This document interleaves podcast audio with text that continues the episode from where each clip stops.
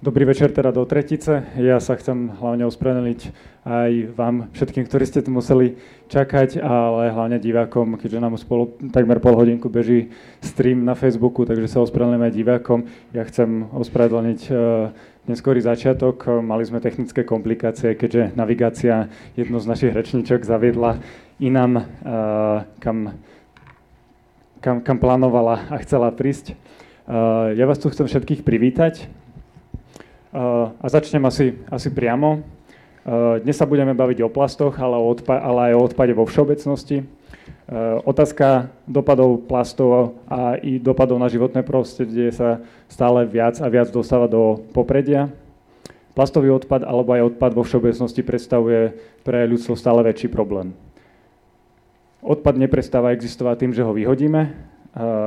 Jeho život pokračuje ďalej, aj keď my ho už nevidíme Neustále zvyšujeme produkciu odpadu, či už plastového alebo aj iného.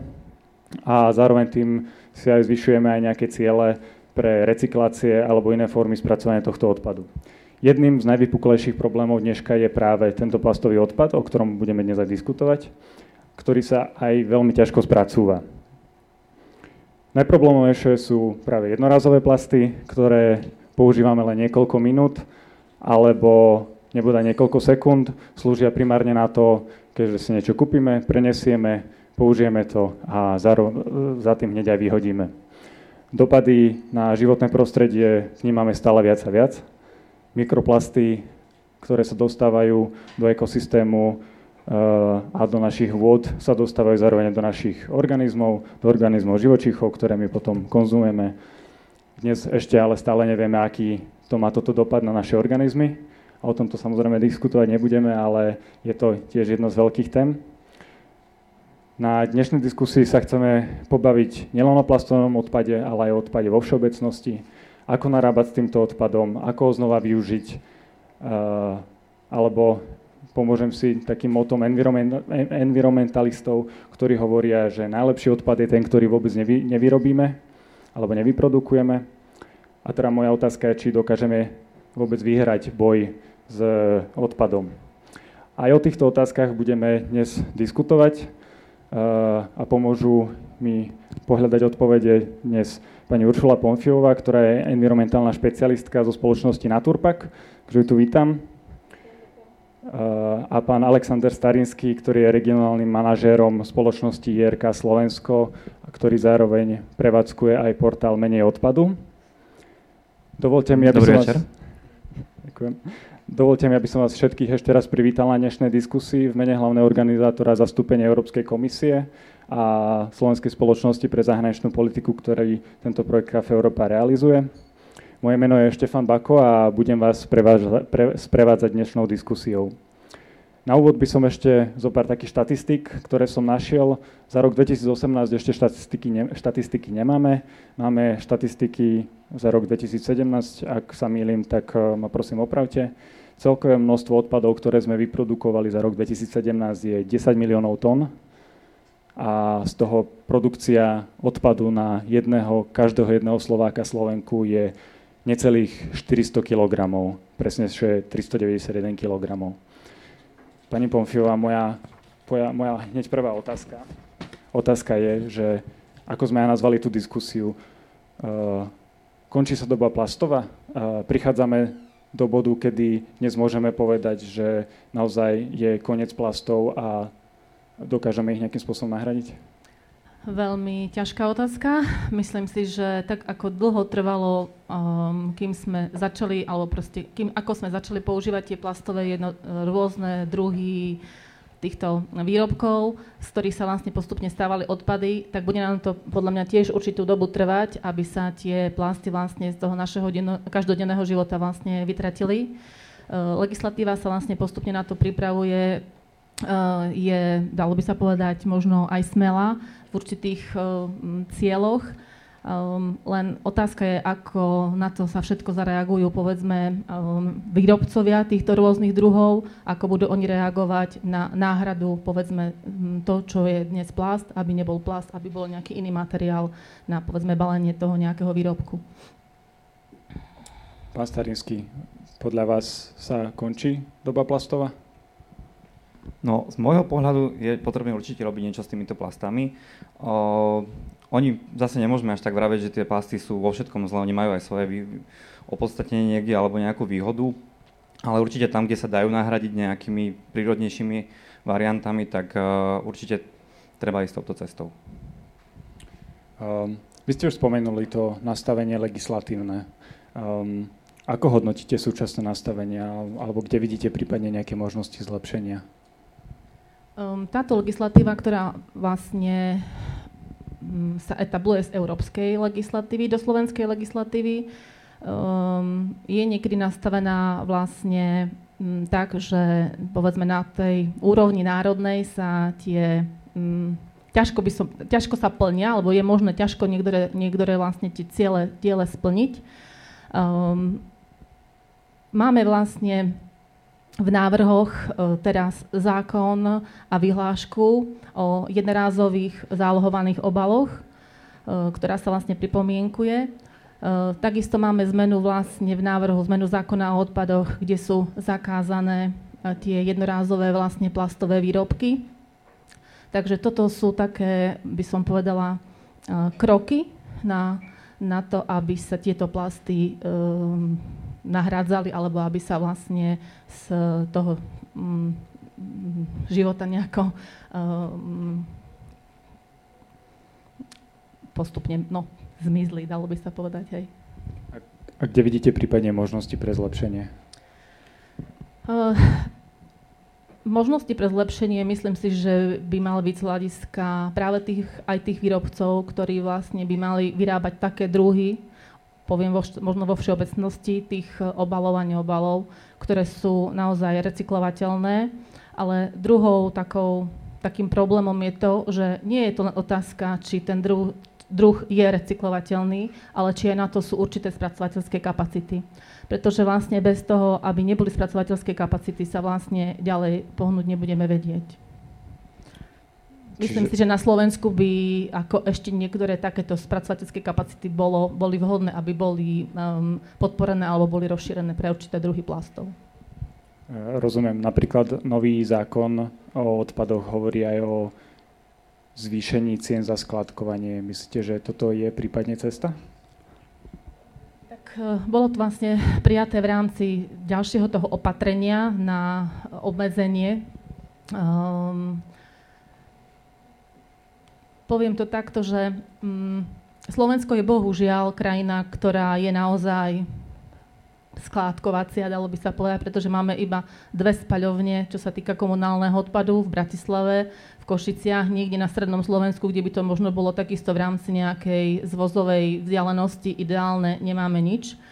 A mnohokrát sa to prezentuje Slovensko ako krajina možno, nechcem povedať, že chudobná, ale vlastne taká, ktorá, kde tá skládka je stále tým, tým, sprospo, tým spôsobom na zneškodnenie vlastne tých odpadov. Takže zase poviem svoj názor, bez toho, aby sa nepodporili nejaké recyklačné zariadenia, ktoré dokážu jednotlivé druhy plastov alebo všeobecne rôzne druhy odpadov spracovať na území Slovenska, to bude vlastne ťažké, aj napriek tomu, že je takýto zákon vlastne prijatý. Pán Starinský, um, vy si čo myslíte ako, ako hodnotíte súčasné právne nastavenie a vidíte v ňom nejaké možnosti pre zlepšenie? Ja by som ešte v prvom rade zareagoval na tie Nech plasty, uh, respektíve na, tú, na tie zmeny, tak ja si myslím, že tie zmeny by mali vlastne uh, prebehnúť na všetkých tých stupňoch, či už na úrovni nás jedincov, uh, v rámci toho nášho osobného prístupu k tým plastom alebo zamýšľať sa nad tvorbou toho odpadu, o, tak vy ste spomínali, že najlepší odpad je ten, ktorý nevznikne a hneď druhý slogan, ktorý mám rád, alebo slovné pomenovanie, že buďme tou zmenou, ktorú chceme vidieť. Zároveň je fakt dôležité robiť aj nejaké tie legislatívne úpravy, či už na úrovni štátu alebo teda Európskej únie. Vybudovanie tých spracovateľských kapacít, prípadne čítal som nedávno na internete, že už americkí vedci vymysleli nejaký plast, myslím, že PDK s nejakým názvom, ktorý je v podstate eh, by mal byť nejaký druh materiálu, ktorý je recyklovateľný do nekonečná, ako napríklad sklo alebo kovy s tým, že nestráca svoju kvalitu, respektíve hodnotu. Čiže aj nejak takto nahradzať postupne tie materiály, lebo napríklad problém tých plastov je, že vzhľadom na ich roznorodosť je tá recyklácia pomerne obťažná, respektíve málo ktoré druhy plastov sú dobre recyklovateľné. No a tým pádom je dôležité si myslím nájsť alebo venovať sa tomu výskumu a nájsť nejaký ten vhodný materiál. Plus samozrejme sú tu nejaké tie bioalternatívy, nejaké plasty, ktoré sú, alebo teda biodegradovateľné plasty vyrobené na z teda nejakých rastlinných škrobov alebo pšeničných otrúb alebo cukrovej trstiny. Len sú to tiež materiály, ktoré ešte musíme dorešiť napríklad aj koncovku, respektíve ich spracovávanie, lebo v poslednom čase sa veľa rozšírili podujatia, ktoré napríklad prestali používať jednorazové plasty a zavedli takéto kompostovateľné riady, len keď som bol na niektorých podujatiach, tak som si všimol, že vlastne mal som pekne tácku, respektíve lokšu na tácke z papiera, mal som drevený uh, príbor kompostovateľný, ale keď som sa pozrel všade okolo seba na tom podujatí, tak uh, mi tam chýbali nejaké tie koše na tento typ odpadu s tým, že následne aby bol nejak zhodnotený. Teda skôr či neskôr, no neskôr či neskôr, tak či tak, pardon, skončil na tej skládke, čiže myslím si, že sa to minalo nejak tomu účinku. Čo sa týka legislatívy, keď už sa môžem dostať k tej vašej otázke, tak uh, mohli by ste prosím vás ešte raz zopakovať, lebo mi aj uniklo. Jasné. Uh, že ako hodnotíte súčasné nastavenie tej legislatíve a kde vidíte prípadne z vášho pohľadu, z pohľadu vašej spoločnosti možnosti pre zlepšenie? Uh, tak čo sa týka nastavenia legislatívy, uh, vnímame ju pozitívne. Uh, jednak aj uh, tie smerni, tak naša legislatíva je podriadená legislatíve Európskej únie, únie, ktorú vlastne aj bola spomínaná táto novela, ktorá vlastne reflektuje na balíček obeho hospodárstva, ktorý bol schválený minulého roku a sú tam nejaké záväzné ciele pre našu krajinu, síce aj s nejakým tým 5-ročným odkladom. Kde vidím nejaké rezervy, tak vnímam pozitívne samozrejme aj zvyšovanie skladkovacích poplatkov, keďže skladkovanie je pomerne alebo tak vždycky bude lacnejšie alebo jednoduchšie ako nejaké energetické zhodnocovanie alebo recyklácia. Čiže vyspelé štáty na západe musia, alebo pristupovali k tomu takto, že znevýhodňovali to skladkovanie, aby tá recyklácia, alebo aj tá trošku lepšia forma energetického zhodnocovania v porovnaní so skladkovaním bola pre tých všetkých v tom cykle zaujímavejšia. No ale je to, to zvyšovanie tých poplatkov je iba jeden z nástrojov. Samozrejme dôležité, dôležité je tam aj nastavenie tej infraštruktúry, vzdelávanie tých obyvateľov, nejaké intenzívne, samozrejme nielen nejaké informačné materiály, ale hlavne aj kontakt s tými ľuďmi, napríklad v rámci našich aktivít spoločnosti, ak zavádzame nejaký systém domáceho kompostovania, tak samozrejme je tam v rámci toho aj nejaká tá osveta. No a čo je veľmi dôležité, si myslím, že aj motivácia tých obyvateľov. Čiže aj na to by mala myslieť tá legislatíva, nastaviť nejaké tie motivačné schémy.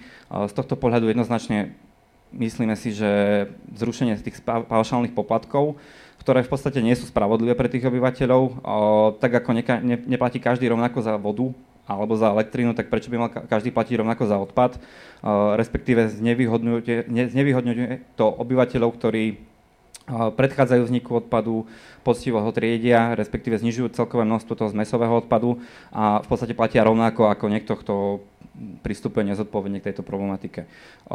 Čo je tam ešte taký, tak, taký bod v rámci tej legislatívy, ale už je vlastne v návrhu v, rámci tejto novely, ktorá je predložená do medzirezortného pripomienkového konania, tak sú to výnimky na kuchynský biologicky rozžiteľný odpad, v rámci aktivít našej spoločnosti robíme aj fyzické analýzy odpadov. To je vlastne, že zosúpia sa nejakých 50% nádob, reprezentatívna vzorka v mestách aj zvlášť zo sídliska, zvlášť z rodinných domov, z mesového komunálneho odpadu. A následne analýzujeme, koľko je tam akých zložiek prítomných a čo sa týka biologicky rozžiteľného odpadu, tak uh, väčšinou je to priemer nejakých tých 40 v extrémnejších prípadoch až polovica hmotnostne, lebo objemovo samozrejme sa zdá, že tam sú najväčší, najväčšie tie plasty alebo papier.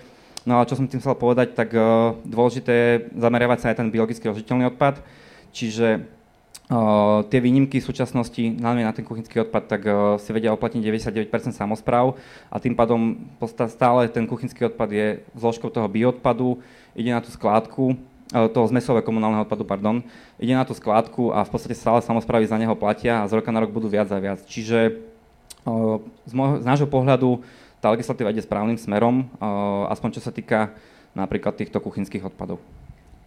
Prepačte, Chcete zareagovať? Môžem nadviazať? Nadviažem, že vlastne uh, ste povedali, že robíte analýzy komunálne, z mestového komunálneho odpadu, triedite to vlastne na všetky možné vytriediteľné zložky, ktoré vlastne sa vytriediť dajú, respektíve sú ďalej možno uh, určené na recykláciu alebo na, na zhodnotenie. Um, naša spoločnosť vlastne vyvinula určitú metodiku. My sa s tým, že vlastne zastupujeme mm, výrobcov obalov a neobalov a máme vlastne zmluvné vzťahy s mestami, obcami a so zberovými spoločnosťami, tak uh, máme metodiku na um, triedenie týchto zložiek ako plasty, sklo, uh, kovy, VKM, teda viacvrstvový kombinovaný materiál na maze lepenky. Zabudla som niečo? Nie. Papier som zabudla. A ja som si vlastne pripravila iba, iba plasty, takže e, možno pre zaujímavosť, ak môžem povedať, ja mám konkrétne aj čísla, tak vám viem povedať v konkrétnej vzorke. Takisto robíme analýzu buď v zvriec, alebo z Kukanado, podľa toho, ako je trdený zber zabezpečovaný v danej obci, alebo z kontajnerov 1100 litrových, prípadne zo zvonov, lebo niektoré mesta obce majú e, rôzny systém zberu. Tak v jednom takomto prípade, keď sme to robili robili v Košiciach. Mali sme vlastne kontajner na plasty, ktorý v Košiciach je spolu zbieraný v kombinovanom zbere aj s, s kovmi. A z, týchto, z tohto celkového vlastne objemu po vytriedení nečistvot mali sme plasty v nápojovom, nápojové plasty PET, čiže polyetylen klasické vlastne minerálkové v 37% zastúpené potom sme mali plasty bez nápojového PET, 33%. Kovy nám tam tvorili 7%, pričom sme ich nedelili, či sa jedná o hliníkové alebo železné. E, mali sme ďalej fólie, ktoré sa objavili v 18% a zahrnuli sme ešte také vlastne uh, kelímky, jogurty od masiel, ktoré bohužiaľ, alebo, alebo takto poviem, môžu byť aj z polystyrénu, aj z polypropylénu, čiže nie je tam tá jednoznačná druhovosť uh, zaradená, ale to nám tvorilo 5 Takže Um, takéto nejaké analýzy vlastne máme k dispozícii za rôzne, za rôzne mesta. A vieme a, prípadne spočítať, že koľko je, je tých plastov dokopy? Aj všetkých druhov plastov dokopy? Uh, všetkých druhov plastov dokopy. My sme vlastne pripravovali tú analýzu takú zrychlenú a vlastne keď zoberieme, že máme dokopy, tak máme vlastne 4 druhy dokopy, ale robili sme aj robili sme vlastne aj uh, podrobnejšiu analýzu, kedy sme si vlastne dávali ešte aj um, plasty, ktoré sú určené pre drogériu, čiže vlastne také ten tvrdší plast. Takže 4 alebo 5 komodít podľa toho vlastne, ako rýchlo to triedenie vlastne potrebujeme zrealizovať. Jasné. Obidva ak, ešte... ak môžem k tomu ešte, ak máte, zastup, ak máte na mysli zastúpenie plastov hmotnostné, čo sa týka zmesového komunálneho odpadu, tak nám väčšinou v tých analýzach to vychádza okolo nejakých cca 10-13% Respektíve celkovo tie zložky papier, sklo, plasty, kovy a tetrapaky tvoria nejaký tretinový podiel v tom zmesovom komunálnom odpade, čiže už aj z toho je vidieť, že pokiaľ sa nezačne riešiť ten biologicky rozložiteľný odpad, tak nenaplníme tie ciele recyklácie, ktoré sú záväzné v rámci Európskej únie. Jasne. Obidve ste otvorili niekoľko zaujímavých tém. Pani Pomfiová spomenula napríklad PET fľaše. Na Slovensku sa teraz rozvinula taká diskusia o zálohovaní PET fľaš a, a hliníkových vlastne... Musím vás opraviť lebo je to vlastne zákon a vyhláška o zálohovaní jednorázových plastových obalov, alebo vlastne sú tam obaly, teda nápojové obaly no. a e, je tam určené všeobecne plast a všeobecne vlastne kov. To znamená, e, tie petky tvoria podstatné najväčšie množstvo, ale tu nadávam do pléna úlohu, alebo poprosím teda, e, nájdite, kúpte nejaký nápojový obal, ktorý nie je PET Máme definíciu vlastne, že čo je nápoj podľa potravinového e, kódexu. E, čiže, ale v tomto prípade by som privítala akýkoľvek nápoj, ktorý by bol kúpený vo fľaši, ktorá nie je z PETu, lebo my sme sa snažili a nejaké šťastie sme nemali na tento iný druh ako PET. A vlastne kovy sa nám budú rozlišovať takisto na hliníkové a na železné. Rozumiem, ale, ale tá legislatíva, respektíve o ktorej sa diskutuje, je zálohovanie tých PET fľaš. Uh, moja otázka je, že či by napríklad uh, to, tá, takáto iniciatíva zo strany štátu pomohla pri znižovaní toho. Uh, viem, že vy, vaša spoločnosť zastupuje primárne tých výrobcov, že ako sa na toto pozerajú výrobcovia? Petka vlastne tvorí v objeme um, toho odpadu, ktorý je vhodný na recykláciu, vlastne najväčší objem alebo aj číslo, ktoré vlastne sa dá naozaj recyklovať. Potom máme už určité druhy, druhy plastov, ktoré povedzme je ťažšie materiálovo zhodnotiť a je tu priestor možno na nejaké energetické zhodnotenie. Takže v prípade aj na túto otázku je to také um,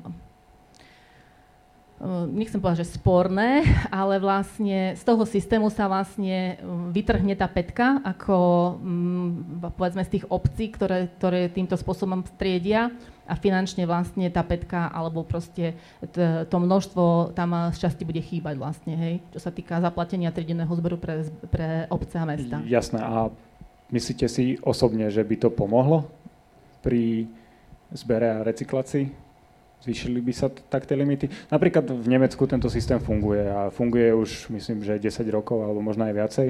Um, presne ten horizont časový neviem, ale funguje a oni majú vytridených 98 aj nejaké drobné percentá. Opäť si tu treba uvedomiť, že sa bavíme o nápojovom pete. Čiže vlastne stále máme ešte aj iný pet, ktorý vlastne nebude v tomto systéme fungovať. To znamená, že tento iný pet sa vlastne nám dostane do toho kvázi trideného zberu. Takže um, ja poviem takto, že možno život to ukáže, ako to, ako to bude. Um, my sme sa bavili o takýchto veciach, že celý čas uh, učíme ľudí, aby keď nosia svoj triedený odpad do triedeného zberu, aby ho pučili, minimalizovali, stláčali, aby do tej zbernej nádoby toho vošlo čo, čím viacej.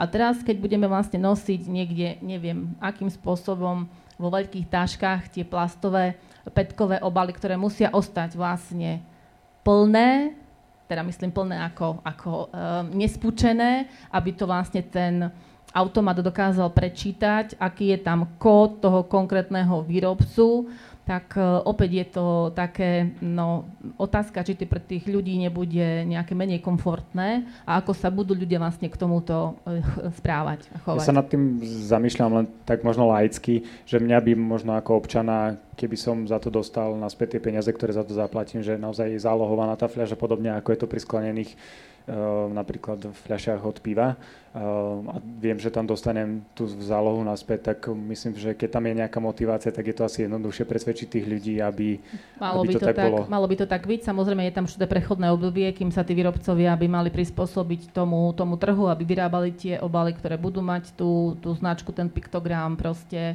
uh, bude tam nejaký polročný um, čas na to, aby ako keby dobehli tie staré typy tých, tých nápojov, ktoré sa budú predávať, takže na to ale samozrejme treba vybudovať tú celú infraštruktúru, ako sme o tom rozprávali, čiže tie automaty, tú zvozovú techniku, tú celú logistiku, tie ďalšie e, závody, ktoré to budú spracovať a tak ďalej, tak ďalej. Čiže to nie je iba zákon, ktorý je na papieri napísaný, alebo nejaká tá, e, nejaká tá záloha, ale je to vlastne ten ďalší celý proces fungovania, aby bol uzatvorený vlastne. Pán Starinský, z vašho pohľadu by zalohovanie fľaš, PET fľaš pomohlo?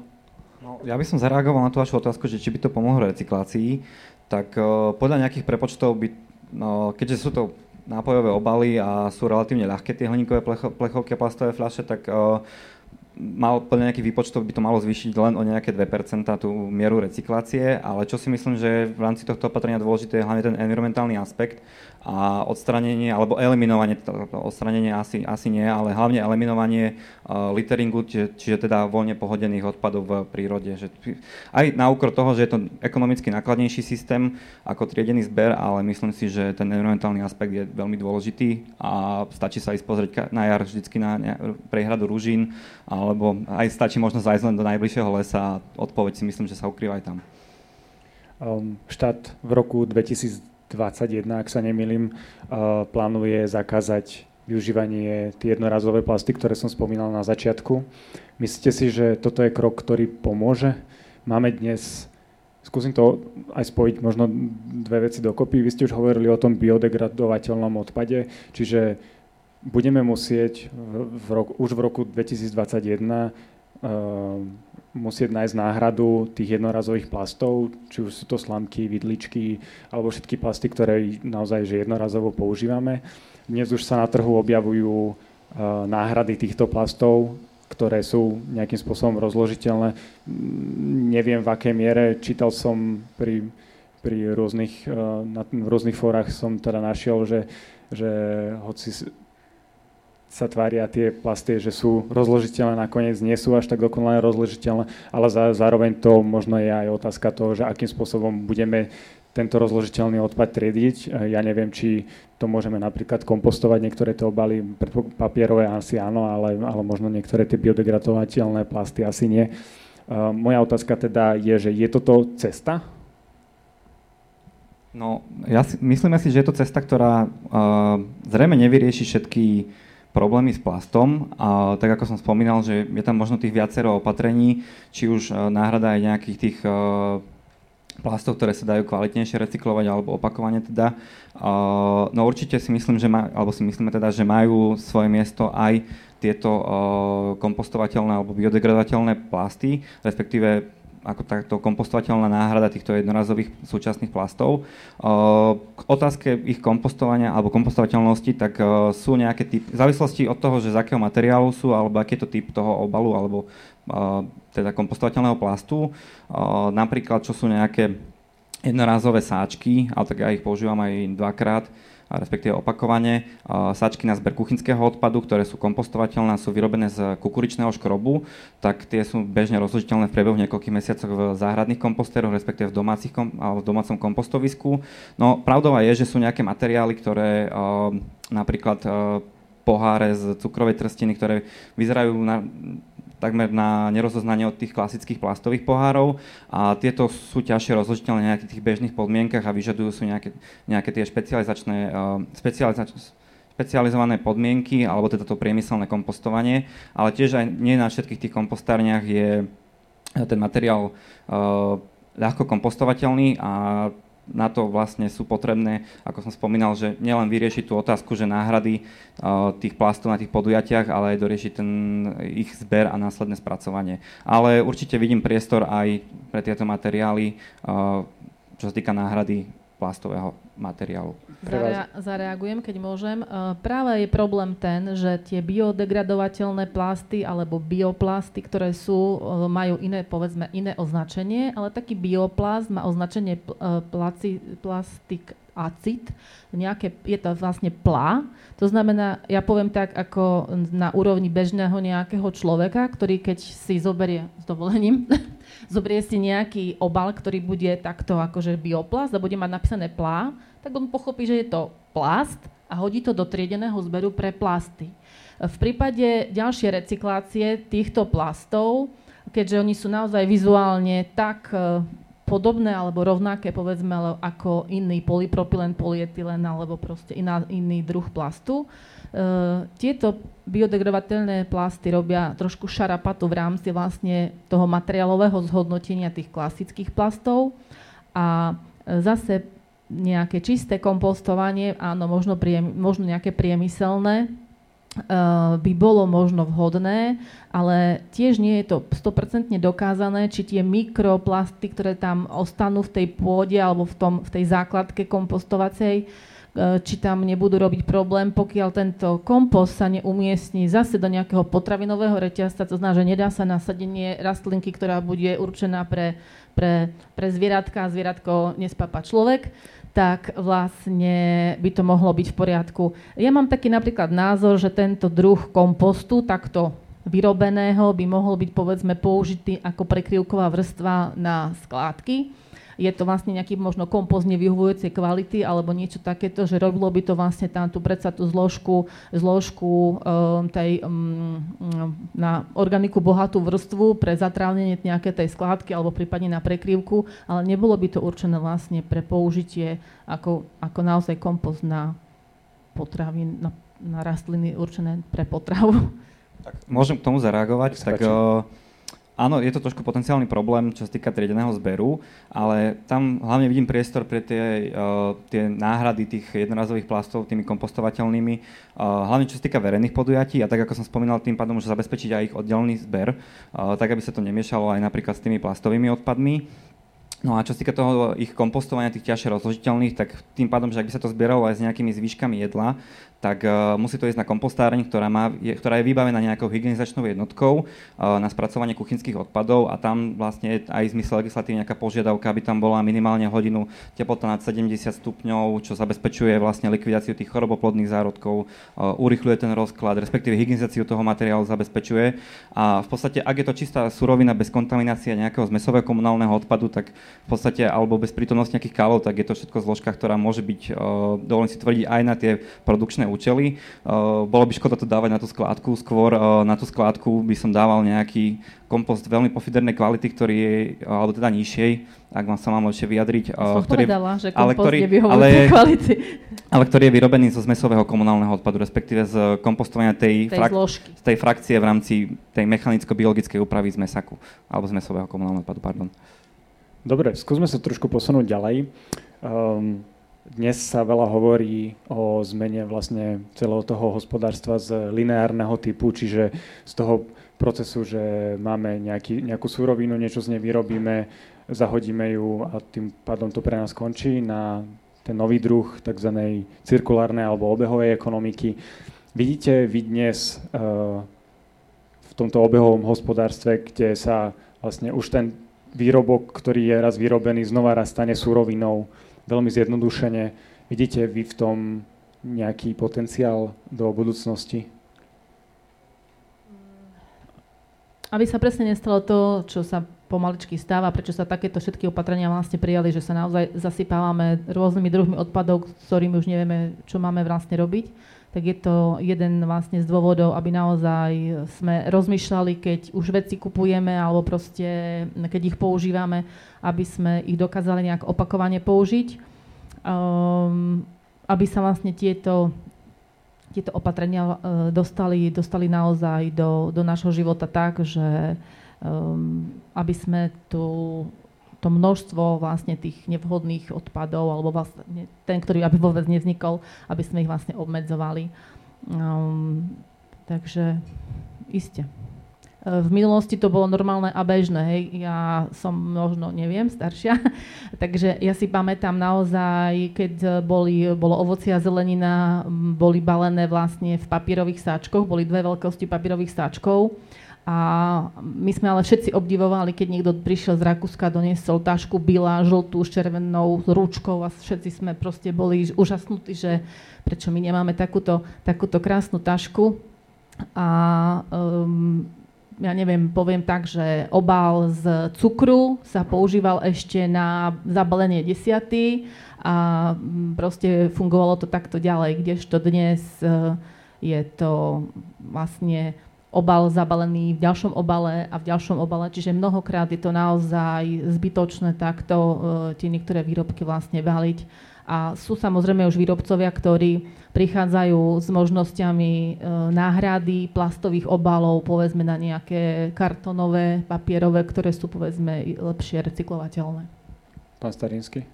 No, jednoznačne vidíme tej cirkulárnej ekonomike zmysel, respektíve potenciál, len z, opäť zdôrazním, že tam je dôležité nastavenie toho celého systému na všetkých tých uh, úrovniach alebo zainteresovaných uh, subjektoch, či už od tej výroby. Uh, napríklad minule som sa divil, keď som v obchode videl nejakú, nazvem to, neviem ako to mám nazvať, kvázi plastovú plechovku. Uh, v podstate bola to, bol to nápojový obal, ktorý bol v tvare plechovky, len uh, bol vyrobený z PET materiálu, akorát ten vrch a spodok mal ako hliník, ako plechovka. Čiže kompozitný materiál, ťažko recyklovateľný a neviem, v čom mal výhody v porovnaní s nejakou celohliníkovou plechovkou, čiže tam aj nastaviť nejaký ten systém u tých výrobcov, aby vyrábali opravovateľné alebo aspoň recyklovateľné výrobky a jednoznačne takýto ja neviem, ťažko recyklovateľný z môjho pohľadu fakt dovolím si tvrdiť, že nezmysel, uh, ktorý zbytočne bol uvedený na trh v takejto forme, tak uh, nejako možno daňovo znevýhodniť, alebo ja neviem, uh, nastaviť proste nejaké stimuly. A samozrejme aj na konci toho reťazca, keď už u tých producentov odpadu tiež aj viesť k tomu, alebo motivovať teda, aby skončil ten odpad tam, kde má. Ja mám ešte asi dve alebo tri otázky na vás, ale ja vás zároveň chcem aj vyzvať, prípadne, aby ste si už začali pripravať nejaké otázky. My tu máme ten mikrofón pojazdný, ktorý vám vieme podať, ak budete mať nejakú otázku. A ja vás za chvíľu vyzvem, že kľudne si zatiaľ pripravte tú otázku. Ja by som ešte ale mal na vás dve otázky, že či si viete predstaviť nastavenie toho systému, alebo z vášho pohľadu, či viete navrhnúť systém, aby sme produkovali čo najmenej toho odpadu. Napríklad vy, pán Starinský. No, tak ako som spomínal, ja to nazývam taká odpadová trojica. Uh, tam je dôležitá infraštruktúra a vzdelávanie a motivácia. Uh, čo sa týka infraštruktúry, tak aby sme produkovali čo najmenej odpadu, tak uh, dá sa to hlavne v rodinných domoch, čo sa týka toho biologicky rozhoditeľného odpadu. Ak ideme napríklad systémom podpory jeho domáceho kompostovania, teda predchádzania vzniku odpadov, tak vieme znížiť v podstate pri takom ideálnom predpoklade o nejakú tretinu ten zmesový komunálny odpad, čo je podstatné, čo si myslím, že je dosť dôležité číslo alebo významné.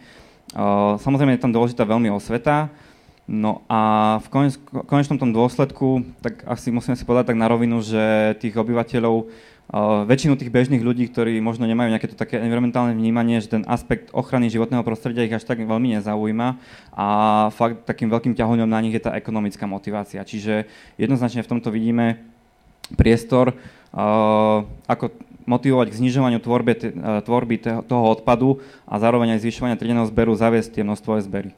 Čiže my tu máme už aj takú otázku v slajde, že či by, vy ste to už myslím aj spomínali na začiatku, že či by občania nemali byť e, nejakým spôsobom odmeňovaní, odmeňovaní, e, ak produkujú menej toho odpadu. E, zároveň je to, aj, je to aj taká vec, že keď doma vlastne vytváram nejaký kompostovateľný, biologicky rozložiteľný odpad, doma ho kompostujem, ale ten mi v zásade nikto neodváži asi, že akým spôsobom si viete vy predstaviť taký systém odmeňovania ľudí, ktorí by doma vytvárali menej toho odpadu. Vieme to nejakým spôsobom odvážiť alebo, alebo nejakým spôsobom zistiť?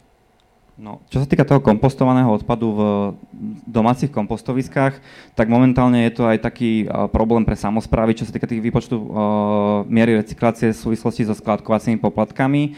Uh, čo máme nejaké informácie, tak na ministerstve už o tom vedia, samozrejme, keďže je tam apel zo strany samozpráv a pripravujú nejakú metodiku, ktorá by mala odhadnúť alebo teda vypočítať nejaké to množstvo spracované v tých kompostéroch, ale už aj len z nášho pohľadu, aj keby toto sa neudialo, ale čo veríme, že sa udeje, tak e, aby tie samozprávy, keďže investovali do ekonomickejšieho a ekologickejšieho riešenia ako pravidelné zvozy, aby boli zvýhodňovaní, alebo teda rovnocenní s tými ostatnými samozprávami.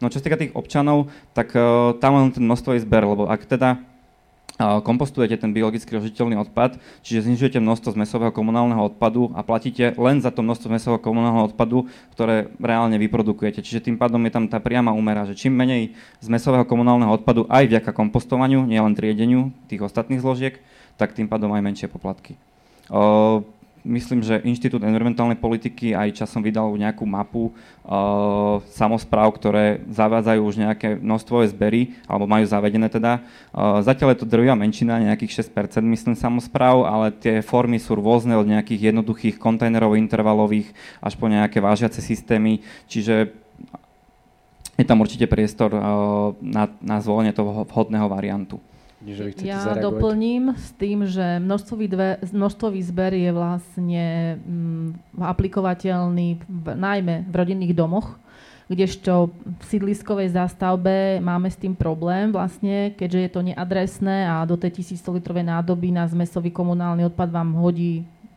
kto ide okolo, alebo proste, hej, pokiaľ to nie je nejaké, uh, nie je to uzamykateľné um, to stanovište. Uh, z našich triedení, ktoré vlastne my robíme, tak e, vidíme, že tá nečistota, ktorá sa nachádza v 1100 litrovom kontajneri alebo v tom zvone je radovo vyššia ako je vo vreci. Čiže zber v, vo vreciach je oveľa čistejší, lebo je aj adresnejší.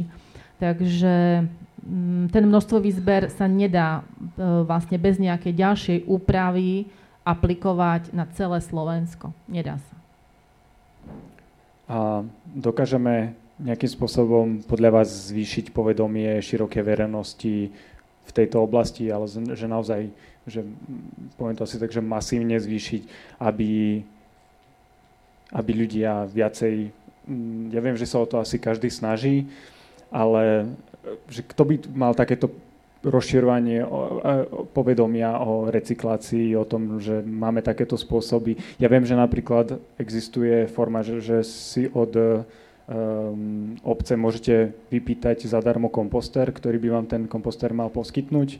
Čiže môžete mať, ak vy ste hovorili o 40% eh, toho odpadu, ktorý je biologicky degradovateľný, čiže vedeli by sme napríklad doma v domácnostiach produkovať o 40% menej odpadu, ak tomu dobre rozumiem.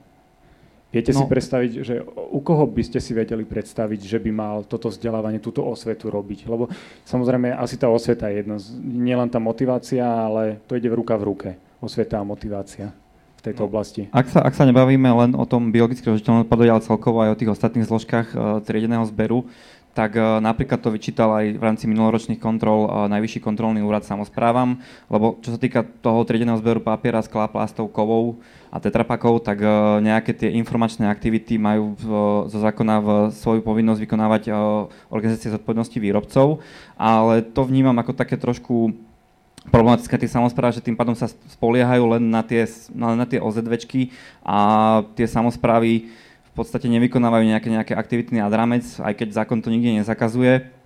A myslím si, že to je tiež dôležité, keďže samozprávy poznajú aj tie svoje miestne podmienky, samozrejme na obciach eh, vidieckých aj, tie, aj tých svojich miestnych obyvateľov, čiže vedia sa aj zameriavať na tie konkrétne typy domácností alebo teda obyvateľov. Čiže tam je dôležité, aby fakt všetky tie zložky, či už OZVčky, ale aj samozpráva, aby pristupovala k týmto aktivitám.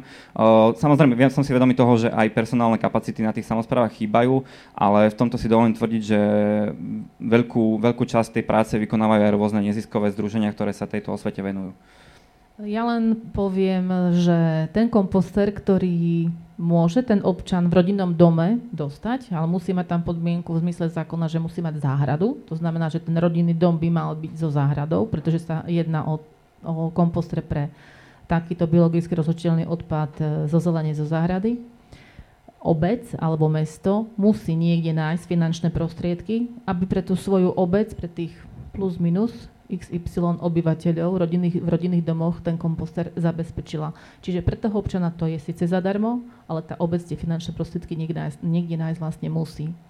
Um, ja chcem povedať, že vlastne naša spoločnosť uh, zabezpečuje či, či už cez um, um, vlastnú webovú stránku, uh, rôzne vzdelávacie aktivity pre, pre verejnosť, pre obce, aj pre vlast, aj pre výrobcov. A um, máme veľa takých rôznych vzdelaných vlastne uh, takých reportáží, dalo by sa povedať, um, s tým, že v rámci tej metodiky, čo sme vyvinuli, tak obciam a mestám stále posielame protokol, ktorý vlastne má tam tie výsledky o tom triedení a v závere stále uh, píšeme, čo sa nám v tom uh, jednotlivom triedenom zbere našlo, aké druhy odpadov tam boli, ktoré tam nemajú byť, aby vlastne mali takú nejakú informáciu, plus prikladáme aj fotodokumentáciu, čiže potom tieto protokoly si vedia obce zverejniť na svojej stránke tiež a slúži to tak, ako proste taký nejaký ďalší tiež vlastne spôsob pre, pre, tú, pre tú informovanosť pre tých iných uh, občanov, ktorí majú vlastne záujem to sledovať.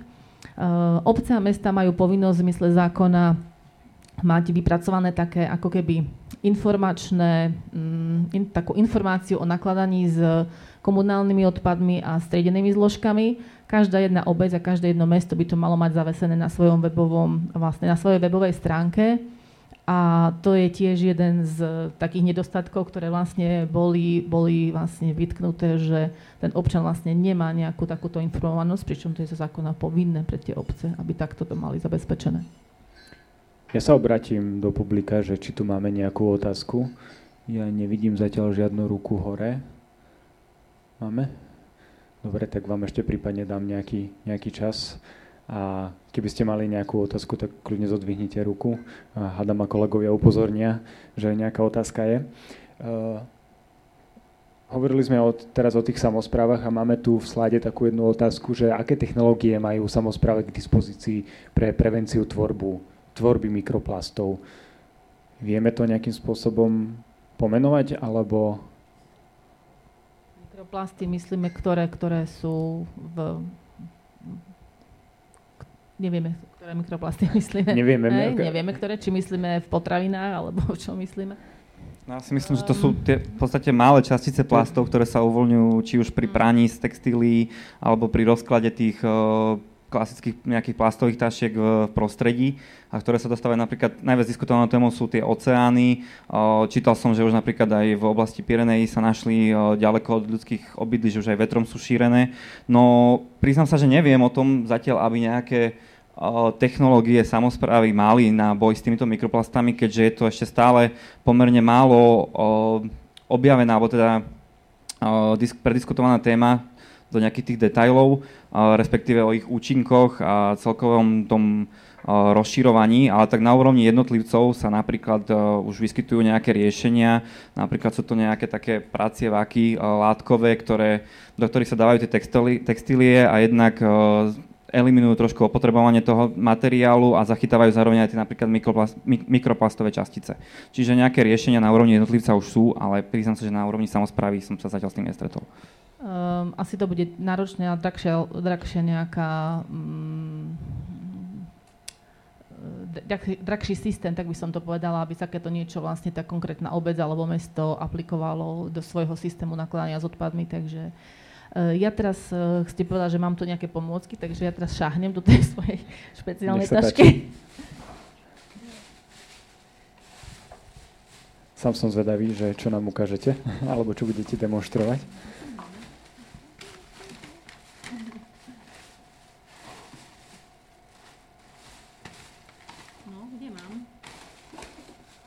našla, našla.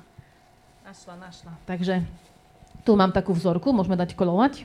Je to presne takýto druh plastu, ktorý niekedy bol taškou a sám bez prítomnosti by som povedala nejakého extra vzduchu alebo nejak... Tak toto sa vlastne rozpadlo, rozpadlo na takéto vločky po nejakom čase. Poviem, odhadujem, keďže som to mala schované, to, ako tašku som to mala schované možno možno 7 rokov a pri hambím sa povedať, že pri upratovaní sa, uh, sa, uh, som bola sama prekvapená vlastne, ako to, ako to vlastne sa rozpadlo. Uh, čiže... Vieme, aká taška to bola? Myslím si, že to bolo ešte nejaký, nejaké, buď Tesco, alebo, alebo takéto niečo, hej. Taká, toto ako... je niečo, čo by sme mohli definovať asi ako mikroplast. Sú to podľa toho, čo som sa dozvedel, tak mikroplasty sú definované ako plasty menšie ako 5 mm. Čiže toto už vo veľkej väčšine asi sú mikroplasty. To je vlastne taký nejaký druh plastu, ktorý vlastne jeden čas vlastne išli tam, uh, sa predávali vlastne tie, tie tašky, ktoré boli, ktoré boli ľahšie, jemnejšie, že boli uh, skôr tak akože biodegradova- biodegradovateľné, rozložiteľné uh, za podmienky prístupu nejakého vzduchu a prístupu svetla. Ale hovorím, toto som mala v skrini a aj bez vzduchu, aj bez, a teda so vzduchom áno, ale bez svetla sa to roz, rozložilo alebo rozpadlo na takéto, takže môžem dať kolovať, ak máte záujem. Um, dobre, um, chcem sa ešte raz opýtať, či sa náhodou nejaká otázka nenašla. Má, vidím jednu otázku. Poprosím vás predstaviť sa, alebo aspoň kresným menom. Jonathan. Jonathan. Chcel by som uh, rozprávať o svojich nedávnych skúsenostiach a či by ste mi vedeli poradiť. Učím na na fakulte tu v Prešove. Chodím každý deň pešo do práce. Vidím, ako naše upratovačky dávajú všetko z internetu do jedného kontejnera. Netriedia nič, žiadny odpad. A sme sa obratili na riaditeľ internátu, či on by nevedel zaviesť nejaký systém triedenia odpadu v školskom internáte. A jeho okamžitá reakcia bola taká, že musíme museli by ste, alebo musíme písať projekt. Pokiaľ ja viem, stačí sa obrátiť na technické služby v Prešove a oni by potom priniesli kontejnery na rôzne druhy odpadu. Že žiadny projekt by nemusel byť, že by to nebolo veľmi veľký problém toto riešiť, ale zatiaľ nie je tam žiadne riešenie. Všetky, všetok odpad, čo robia študenti na internáte, ide do jedného kontajnera. A mal pravdu tento riaditeľ internátu, že musíme písať projekt aby vôbec sa to triedilo? Vieme na túto otázku, otázku v zmysle, definície, v zmysle definície vlastne komunálneho odpadu v zákone o odpadoch vlastne um, hovoríme o komunálnom odpade, um, ktorý je podobný ako z domácnosti, ktorý vlastne nám vzniká v domácnosti, ale aj u podnikateľských subjektov v podobnom charaktere, ktorý by mohol vzniknúť v domácnosti. To znamená, tu je otázne, či internát, ktorý neviem koľko študentov má v ubikácii, či je to ako domácnosť, alebo či je to podnikateľský subjekt. A Zberné nádoby, neviem, či by mali byť v nejakom projekte, ale teoreticky ide práve o to, že um, koľko takýchto zberných nádob na triedené zložky by vlastne tento internát potreboval a vlastne kto by ich platil. Či by boli vlastne v systéme v prípade ako komunálny odpad z domácnosti, aby išli vlastne cez organizáciu zodpovednosti výrobcov, alebo či by to sa tvárili ako podnikateľský odpad a tým pádom by si ten, ten subjekt to musel hradiť sám vlastne. Tak ja myslím, že to bolo zodpovedané, ale z toho hľadiska ja si myslím, že určite by som sa tiež osobne odbrátil na tie technické služby, lebo čo sa týka nejakých projektov, tak uh, napríklad z fondov Európskej únie už ani nie je možné žiadať uh, o kontajnery na triedený zber papiera, skla, plastov, kovov a tých ostatných zložiek, keďže to rozšíria na zodpovednosť výrobcov. Teoreticky pri tom papieri a kartóne je možnosť, vlastne fungujú to určité nejaké mobilné, mobilné vlastne výkupy, takže možno ten papier by sa dal takýmto nejakým E, sezónnym zberom upraviť. E, mohli by za to vlastne dostať buď nejakú finančnú alebo nefinančnú vlastne odmenu, takže tento papier relatívne slušne funguje aj takouto formou mobilného vlastne výkupu. Čiže taká nejaká, nejaká menšia motivácia tam je. Dobre. Um, nielen na Slovensku, ale aj tak vo všeobecnosti po svete sa začala šíriť taká vlna nazvieme to, že zero waste, že ľudia sa snažia produkovať čo najmenej toho svojho odpadu, prípadne asi ste už aj zachytili možno také tie obrázky alebo videá, kde ľudia svoj celý odpad e, dokážu, celoročný odpad dokážu dať do jednej zaváraninovej flaše. Myslíte si, že je to dnes napríklad v slovenských podmienkach možné, aby sme sa dokázali napríklad zbaviť Eh, plastového odpadu, primárne toho, asi toho plastového, toho sa asi najťažšie zbavujeme, aby sme dokázali nakupovať, viem, že aj po Slovensku sa šíri taká vlna bezodpadových obchodov, viem, že jeden je aj v Prešove, neviem, či tu máme zástupcu, zástupkyňu, takže máme tú zástupkyňu uh, bez, obalových uh, obchodov, pardon, že bez, aj, aj bezodpadových zároveň. takže vidíte tejto vlne zero waste uvedomenia nejakú, nejakú možnosť pre, pre boj s týmto odpadom? Sa zase asi vrátim k tomu, že niekedy to bolo úplne normálne a bežné, že sa vlastne používali uh, kompótové sklenené flaše opakovane na, ja neviem, proste aj na prenášanie nejakých, nejakých uh, ja neviem, jedál, alebo proste aj na balenie. Čiže je to o tom, ako človek k tomu chce pristúpiť a či je vlastne takto pozitívne v tejto veci naladený, alebo že či je tak e, komfortný a nechcem povedať, že lenivý, ale robiť to nebude a pôjde do obchodu a kúpi si hm, hocičo v zabalenom akokoľvek obale, lebo proste ten daný výrobok chce.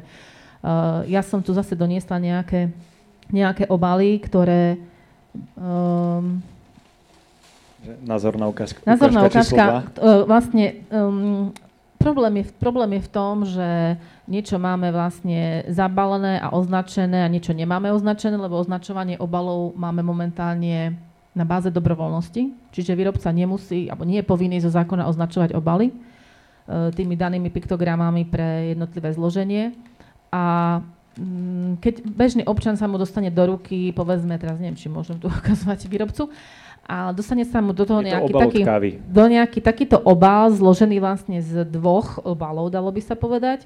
Uh, a je otázka, ako on k tomu bude, bude pristupovať, že či to je, je to teraz fólia hliníková, alebo je to plast, čo je to, hej? A tu je presne ten problém, že bežný človek alebo bežný občan, ktorý povedzme neštuduje alebo nechce študovať, tak kde to hodí, do ktorej, do ktorej vlastne nádoby na triedený zber. Alebo máme určité druhy, myslíme si, že je to papier, lebo na, na vonok to vyzerá ako papier, ale zistíme, že vo vnútri vlastne máme nejakú ďalšiu, ďalšiu fóliu. Ja to stále podľa toho sa snažím rozlišiť, či to viem roztrhnúť, či to je ten papier, alebo či naozaj tam nejaká ešte pridaná, pridaná vlastne fólia. A opäť je, je to druh, ktorý bežný človek, keď to nemá označený nejakým tým symbolom grafickým, že kde, do ktorej zbernej nádoby to vlastne hodiť, hodiť má. Takže... My tu máme takú otázku, že ako jednoducho rozlišiť, čo patrí do akej nádoby. Viete, možno to je taká praktická, veľmi praktická informácia, že vieme to aj napríklad podľa týchto m, vašich... No, ja si myslím, že označovanie obalov by možno mohlo byť povinné, nie len nepovinné. Len otázka je, keď ten obal bude mať taký mikromaličký symbol, ktorý už neprečítate ani s lupou, či to danej veci vlastne, vlastne pomôže. Takže um, opäť sa si vrátim k tomu, že možno tie, tá výroba tých jednotlivých obalov alebo neobalov by mala byť taká, aby bola jednoduchšie recyklovateľná, aby naozaj tí výrobcovia možno mohli byť nevýhodnení, ktorí vyrábajú obal, ktorý je ťažšie recyklovateľný alebo nie je, nie je ľahko recyklovateľný.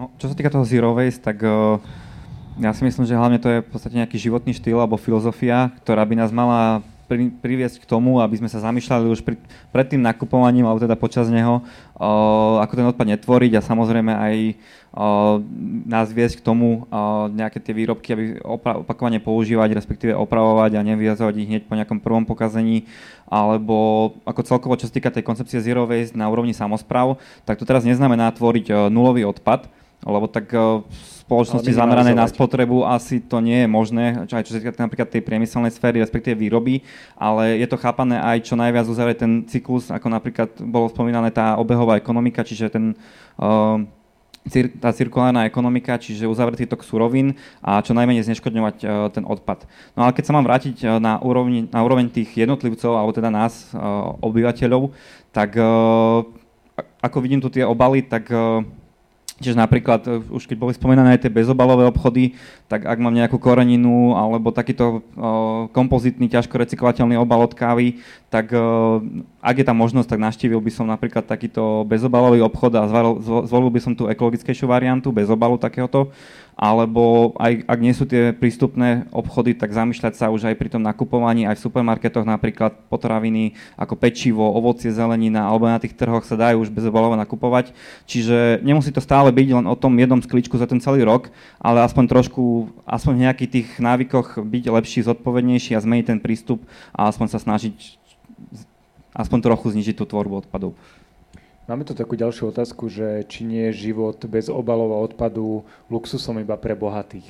Možno to nie je úplne otázka na vás, ale, ale myslím si, že by sme na ňu možno vedeli odpovedať, že či si myslíte, že žiť takým životom, kde by sme naozaj produkovali čo najmenej, najmenej toho odpadu a nakupovali napríklad v iných druhoch obchodov, ako dnes nakupujeme bežne, že či to nezasiahne, lebo to samozrejme zaujíma asi každého občana najviac, že akým spôsobom to postihne tú rodinnú ekonomiku, tie, tie rodinné financie. No, ja len ak na to môžem reagovať, tak v podstate to už bolo aj povedané, že kedysi to bolo úplne bežné. O, naši starí rodičia chodili do obchodu s vlastnými taškami, o, aj tie obaly neboli takto rozlišené, alebo rozšírené, pardon. A stále už, nie že stále, pomaly tak vidím o, že sa ten prístup obyvateľov začína vraciať k tomu a čoraz viac je tých ľudí uvedomelých. No a čo sa týka toho, že luxus pre bohatých, tak uh, sám využívam bezobalové obchody, aj čo sa týka napríklad drogerie a napríklad niektoré typy drogerie sú koncentrovanejšie, čiže môžete si ju zriediť a zároveň je to aj na vás, uh, lebo často sa stretám s tou otázkou, že či to nie je drahšie, koľko to stojí, ale v konečnom dôsledku, keďže ešte ani neplatíte za obal, ktorý častokrát tvorí dosť uh, značnú položku v cene toho produktu, a, tak v konečnom dôsledku to vychádza ešte aj výhodnejšie a v konečnom dôsledku je to aj na vás, koľko si toho materiálu, koľko ho potrebujete, respektíve koľko si ho načapujete. Čiže tiež nie ste limitovaní nejakými baleniami, ktoré možno sú, pre vás nie sú výhodné alebo potrebné. Čiže ja si nemyslím, že to je len luxus pre bohatých a keď sa chce, tak sa dá. Ja možno poviem, že keď sme preverovali e, v rámci určitých krajov, Uh, koľko bolo nejakých vydaných povolení na prípravu na opätovné použitie, tak sme sa dostali k strašne slabému číslu. To znamená, že um, zákon nám dáva možnosť pre podnikateľa vlastne že môže mať vytvorenú prevádzku na prípravu na opätovné použitie určitých druhov odpadov a vrácať ich vlastne naspäť do, do systému ako kvázi tovar. Ale um, otázka je, či je to tak nelukratívne, že tí podnikatelia, uh, ktorí majú tento súhlas udelený, je ich málo, veľmi málo poviem, alebo či je niekde naozaj jednoduchšie prísť a kúpiť si niečo, niečo nové a tak ďalej a tak ďalej. Čiže je to asi otázka dopytu a ponuky, ako to bude, ako to bude vlastne ďalej fungovať, uh, čo sa týka povedzme aj takýchto obchodíkov, alebo aj prípravy na opätovné použitie. Rozumiem. Vidím, že sme tu mali jednu otázku. Ďakujem. Ja ani nie tak otázku, ako možno tiež čiastočne odpoveď, keďže možno do tejto témy tej bezodpadovosti môžem niečo aj povedať.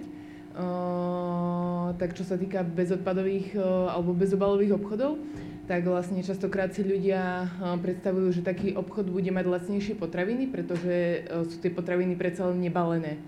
Len eh, častokrát sa teda stretávame s tým, že eh, čiastka, ktorú vynakladá eh, výrobca na ten obal, je tak nízka, že on vlastne, aj keď ten, tie potraviny berieme v nejakom inom formáte, v recyklovaných obaloch alebo aj recyklovateľných alebo veľkých obaloch, tak vlastne nám to nevie ako keby zahrnúť do tej zľavy na, na tú potravinu. Čiže každý Obchodík si nastavuje svoju nejakú cenotvorbu, je to jasné, ale veľakrát sa môže stať, že nájdete tam potraviny, ktoré sú oveľa lacnejšie ako tie v klasických obchodoch. Môže sa stať, že je tam niečo drahšie ako v klasickom obchode, ale vždy si myslím, že všetci eh, majiteľia tých bezobalových obchodov, obchodov veľmi eh, trvajú, trvajú na tom, aby to bol bezodpadový systém, aby aj to pozadie za tým to ne, nebolo len tak, že my sypeme potraviny do nejakých sklíčok a hráme sa tam na niečo, ale že aj to pozadie, že je naozaj bezodpadové, že trváme na tom, aby tie dodávateľské vzťahy boli bezodpadové a aby tie suroviny boli kvalitné. Potom možno aj celý ten zero waste spôsob života, tak ako aj Bea Johnson, zakladateľka toho celé, celej filozofie, deklaruje, že vlastne ušetrila veľa peňazí práve takýmto spôsobom života.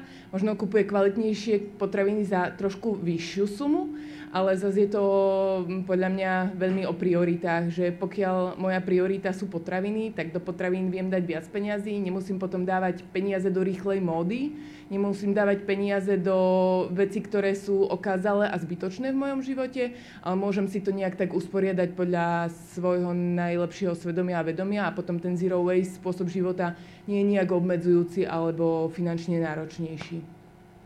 Ďakujeme za tak, takýto insight. Toľko. Vidím, že ešte máme jednu otázku. Dokonca možno aj dve. Ďakujem, Andrej Cibulka. Prosím vás, um, bavíme sa teda o tom, že, že je tu tá možnosť a je nejakou formou dostupná žiť, žiť v zero waste. A keď sa preto človek rozhodne a keď si zrovna svoje priority s tým, aby, aby to sedelo, moja otázka skôr je, že vieme spraviť vieme to spraviť tak, aby aj človek, ktorý nemá absolútnu prioritu v tom, aby bol zero waste a ktorý uh, nemá absolútnu prioritu v tom, aby mal tie najlepšie potraviny a nie teraz príklad poviem, ja som z Bratislavy, hej, tam keby si mám obehať akože všetky svoje potraviny a potreby po zero waste obchodíkoch, tak akože mám sobotu celú zaplnenú, hej. A, a nechce to, nechcem tomu investovať ten čas, ale áno, kebyže mám tú možnosť, ktorá je pre mňa jednoduchá, tak ju využijem, hej. A že aký je ten možno krok dopredu v tom, aby to bolo prístupné ľuďom, ktorí v tom nemajú nejakú, nejakú naozaj že veľkú prioritu, ale radi by to využili. Ďakujem. Vieme odpovedať na takúto otázku? Ťažká otázka, ale, ale um, ja si myslím, že naozaj, pokiaľ by takýchto obchodíkov bolo viac ako nejakých takých, neviem, veľko predajných, tak možno by to mohlo ako aj fungovať. Um, alebo musíte tým svojim entuziasmom nakaziť všetkých okolo. To ja už zase v rámci triedenia, keďže robíme naozaj to triedenie veľmi podrobné, tak so mnou je moja rodina niekedy už nešťastná, pretože ja som schopná triediť ako aj také blčkavé papieriky, proste, že všetko. Takže um, asi týmto by som išla, týmto smerom, že by som vlastne pozitívne vplývala na všetkých okolo a im vysvetľovala tie, tie pozitíva, ktoré vlastne v tom sú. Pán Starinský, no, no, tak ako pokiaľ nejaké, chcete nejaké bezobalové potraviny, o, tak o, cez tie obchodíky, tak o, musíte si ich vyhľadať, čiže asi nejak o, o tom je aj to ich čaro a jednak sú to častokrát aj kvalitnejšie potraviny, o, respektíve nekupujete nejaké polotovary, čiže viete žiť aj zdravšie. No ale ako som spomínal, tak aj v tých supermarketoch do istej miery sa dá nakupovať zero waste spôsobom, či už tá, mm, tá ovocie, zelenina alebo aj pečivo. Čiže aspoň takto by som možno začal, že uh, už keď idem do toho supermarketu, tak už aj tam sa zamýšľam, že uh, čo môžem uh, takýmto spôsobom nakúpiť, alebo prípadne aj uh, tú recyklovateľnosť tých materiálov. Napríklad ja osobne by som určite uprednostnil čokoládu pred dezertom, keď sa pozrieme na množstvo obalov. Rozumiem. Máme tre- tretiu pomôcku. Dobre. Iba plastov doniesla. Chcem sa ešte opýtať, či tu máme teraz nejakú otázku. A vidím tu vpredu dve otázky teda.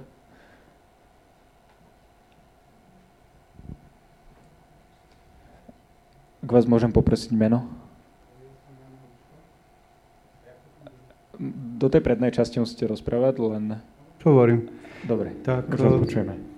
Uh, jedna vec bola tá v otázke, že uh, či to nie je luxus, už si to nepamätám presne, že len bohatí si môžu uro, urobiť ten ako nízkodopadový alebo kupovať tie potraviny.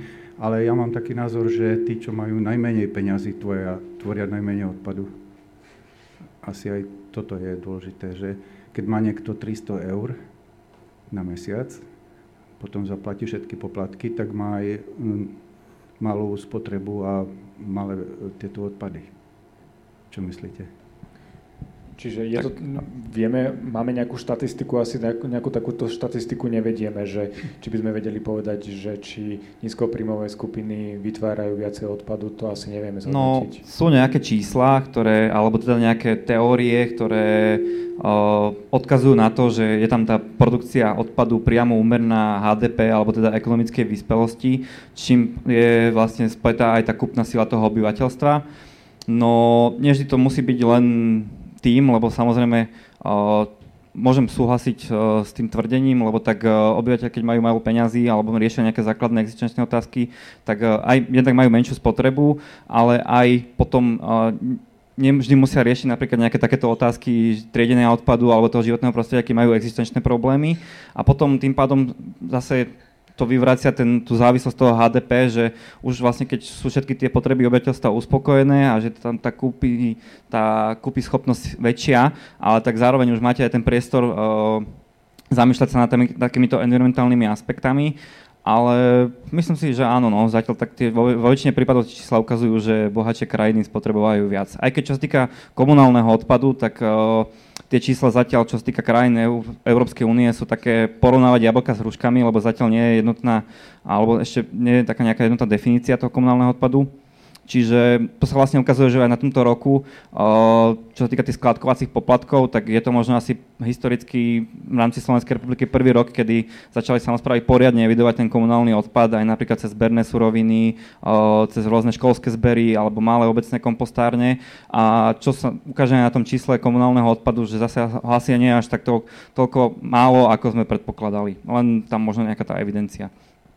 Ja možno len poviem nejakú takú vlastnú skúsenosť uh, v prípade, že existujú nejaké sociálne slabšie vrstvy, ktoré ne, nemajú povedzme zdroj pitnej vody, tak sú odkázané na to, aby si povedzme tú vodu kupovali a tú vodu si kupujú vlastne práve v takých tých najlacnejších alebo proste v tých lacnejších uh, značkách a v, v PET obaloch. Takže uh, je to aj otázka možno že prečo vôbec dnes, dneska ešte v takomto období máme takýchto ľudí, ktorí vlastne sú bez, pitnej, bez zdroja pitnej vody. mňa zaujala hneď tá prvá otázka. Ja neviem, či na ňu budete vedieť odpovedať, že nakoľko vy takéto programy sledujete, ale máme otázku. Ktoré politické strany majú realizovateľný program pre oblasť recyklácie a odstraňovania plastového odpadu z vašej skúsenosti? E, viem, že je to ťažká otázka, neviem, či sledujete nie, niečo takéto. No, musím sa priznať, že nemám v tomto prehľad. No, nemám ani ja, to znamená, že dáme si to ako domácu úlohu. Asi Dobre. tak. Dobre. Máme dokonca možno nejakých necelých 10 minút. A Ja sa ešte pozerám do... Plu... Sekundičku, zapnem vám ten mikrofón. No už to ide. Tak uh, druhá vec bola taká, že ja som uh, tam, kde bývam, urobili sme komunitné kompostovanie. Máme aj kompostery JRK. Máme ich štyri. A urobil som analýzu, čo je vo vnútri. Už teraz o mesiac bude jeden rok, čo kompostujeme. 210 domácností môže kompostovať. No a o, samozrejme hodia mi tam aj o, plasty, aj iné veci, ale to priebežne kontrolujem. A z 1300 litrového kompostéru mi vyšlo asi pol kila plastu, e, čo už tam sa zamiešalo. Ale chcem práve sa toto spýtať, že všimol som si, že e, môžeme tam dávať do kompostu aj čaj a dávajú tam aj tie čajové sačky, ale niektoré sú vyrobené z toho nerozložiteľného materiálu, čiže ľudia v dobrej viere to hodia do toho kompostu, ale ja potom vidím, že vlastne ten obal na ten čaj sa nedá rozložiť, či sa nedá tlačiť vlastne na výrobcu a predajcu, aby už ani také čo nepredával. No, to sú také, troj, také trojuholníkové, vlastne, to sú také Hej. trojuholníkové uh, pyramidové, dalo by sa povedať, tie vrecuška, ktoré vlastne nie sú z papiera, ale vlastne sú z plastu. A presne ako hovoríte, uh, je to tak. To znamená, že to znamená, že je to, mm, je to problém. Uh, pokiaľ by opäť ten výrobca bol znevýhodnený, možno finančne, že to nebude baliť do papiera, ktorý je rozložiteľný aj takouto formou, ale do toho plastu, tak vlastne uh, ten čaj by bol asi podľa všetkého drahší alebo treba potom si kúpať voľne sypané, voľne sypané čaje. Ale možno keby ste robili nejakú osvetu v rámci toho svojho, teraz neviem, či vy ste, vy ste nejak e, v rámci rodinných domov, alebo Nie, ste bytovka? Nie, to sú bytovky 210 domácností tam bývame v meste tu. A teraz už máme v podstate 9 tón biomateriálu, ja to nevolám odpad, tam uložené, ale toto, čo sa dávalo pred uh, desiatimi mesiacmi a malo objem uh, 1300 litrov, tak som to nedávno pozrel, má to hrubku 3 cm. Tak sa to zmenilo. Um, vy Čiže... ešte takou, len sa takú, akože od, opýtam zaujímavú otázku, že vy ste na ten kompostér máte umiestnený na nejakom vlastnom pozemku, alebo Nie, pozemok to je mesta? Mest, pozemok, mestský, pozemok áno, mesta, áno, hej? Tak. Uh-huh. Ja tu mám tiež nejaký obal z čaju, ktorý je presne taký, no, že... to je ten problém, Presne že... taký, ako, nie je to už ten čaj, ako si, si, e, ale je to obal, v čom je ten čaj zabalený. A zase je to taký nejaký, hej, kombinovaný, kombinovaný obal, ktorý je opäť z vonkajšej strany, vlastne človek možno povedal, že naozaj je to papier, ale v skutočnosti vlastne to papier nie je. Čiže mm, je to plastno. Alebo respektíve je to nejaký, nejaký kompozit, takže je ja, to ešte horšie Moja vlastne otázka je taká, že či existuje nejaký nástroj, taký akože zo štátu, aby vôbec výrobca takú vec nemohol robiť. Čiže vaša, vaša otázka Ale, je, že či vieme... Áno, že, že ten štát... čaj, čaj nedávať do plastového sáčku, alebo ten dezert, väčšina dezertu objemu je ten plast že už to na tom začiatku stopnúť a nečakať na to, že to budeme ako my ľudia nekupovať, ale aby to už mal výrobca skomplikované. To je taká praktická otázka. Vieme toto spraviť? Vie štát povedať, že nebalme čaje do plastu, ale balme ho Neviem, len či do... takto konkrétne, ale... ale e, Nemáme priprav... tu zástupcu ale štátu, pri... aj keď ale... sme ich volali. Ale pripravuje sa, alebo je v pláne vlastne, že na, naozaj ten výrobca, ktorý bude vyrábať uh, ten ťažšie, ťažšie recyklovateľný alebo nerecyklovateľný vlastne obal, by mal platiť vlastne do systému viac. Jasne. Máme ešte otázku? Tri? Nech sa páči. Ďakujem, že ste mi dali použiť. Volám sa Samko a čas, väčšinou, keď chodím s, ma, s mamou alebo keď prídem sám do, do školy, si väčšinou idem radšej kúpiť.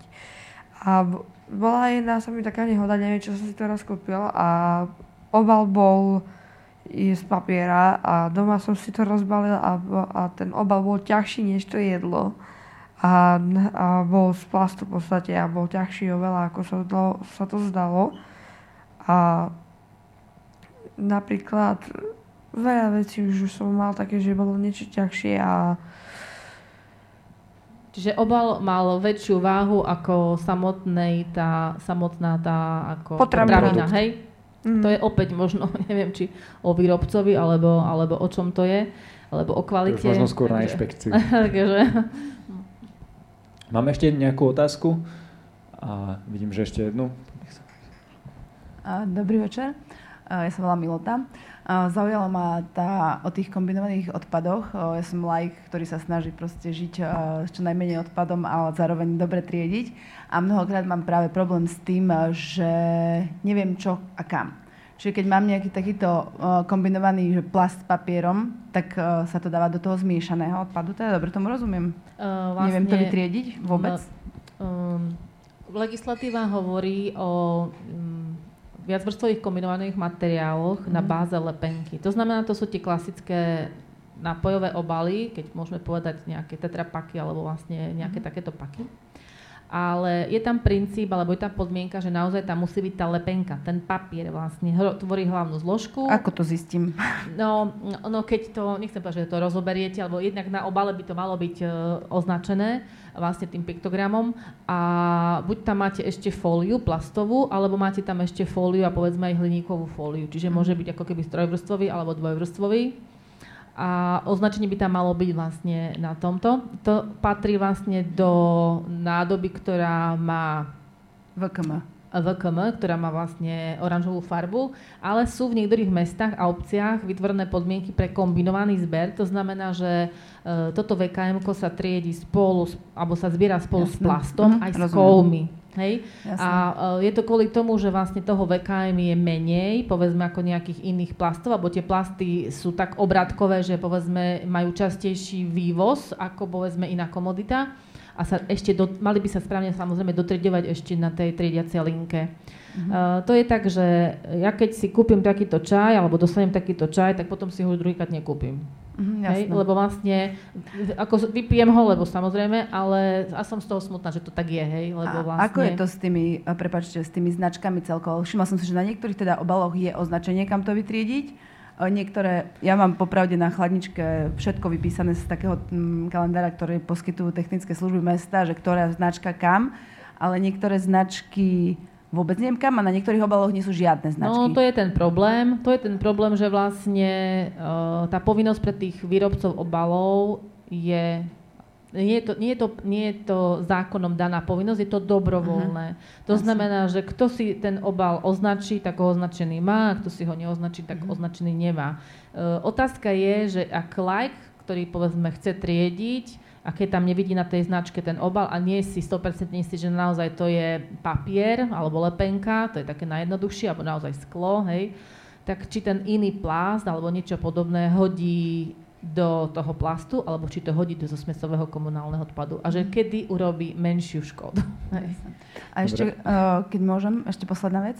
Akurát tam svieti hore tá jedna otázka, čo ma celkom zaujíma, lebo mám k tomu aj uh, uh, ja jeden postreh.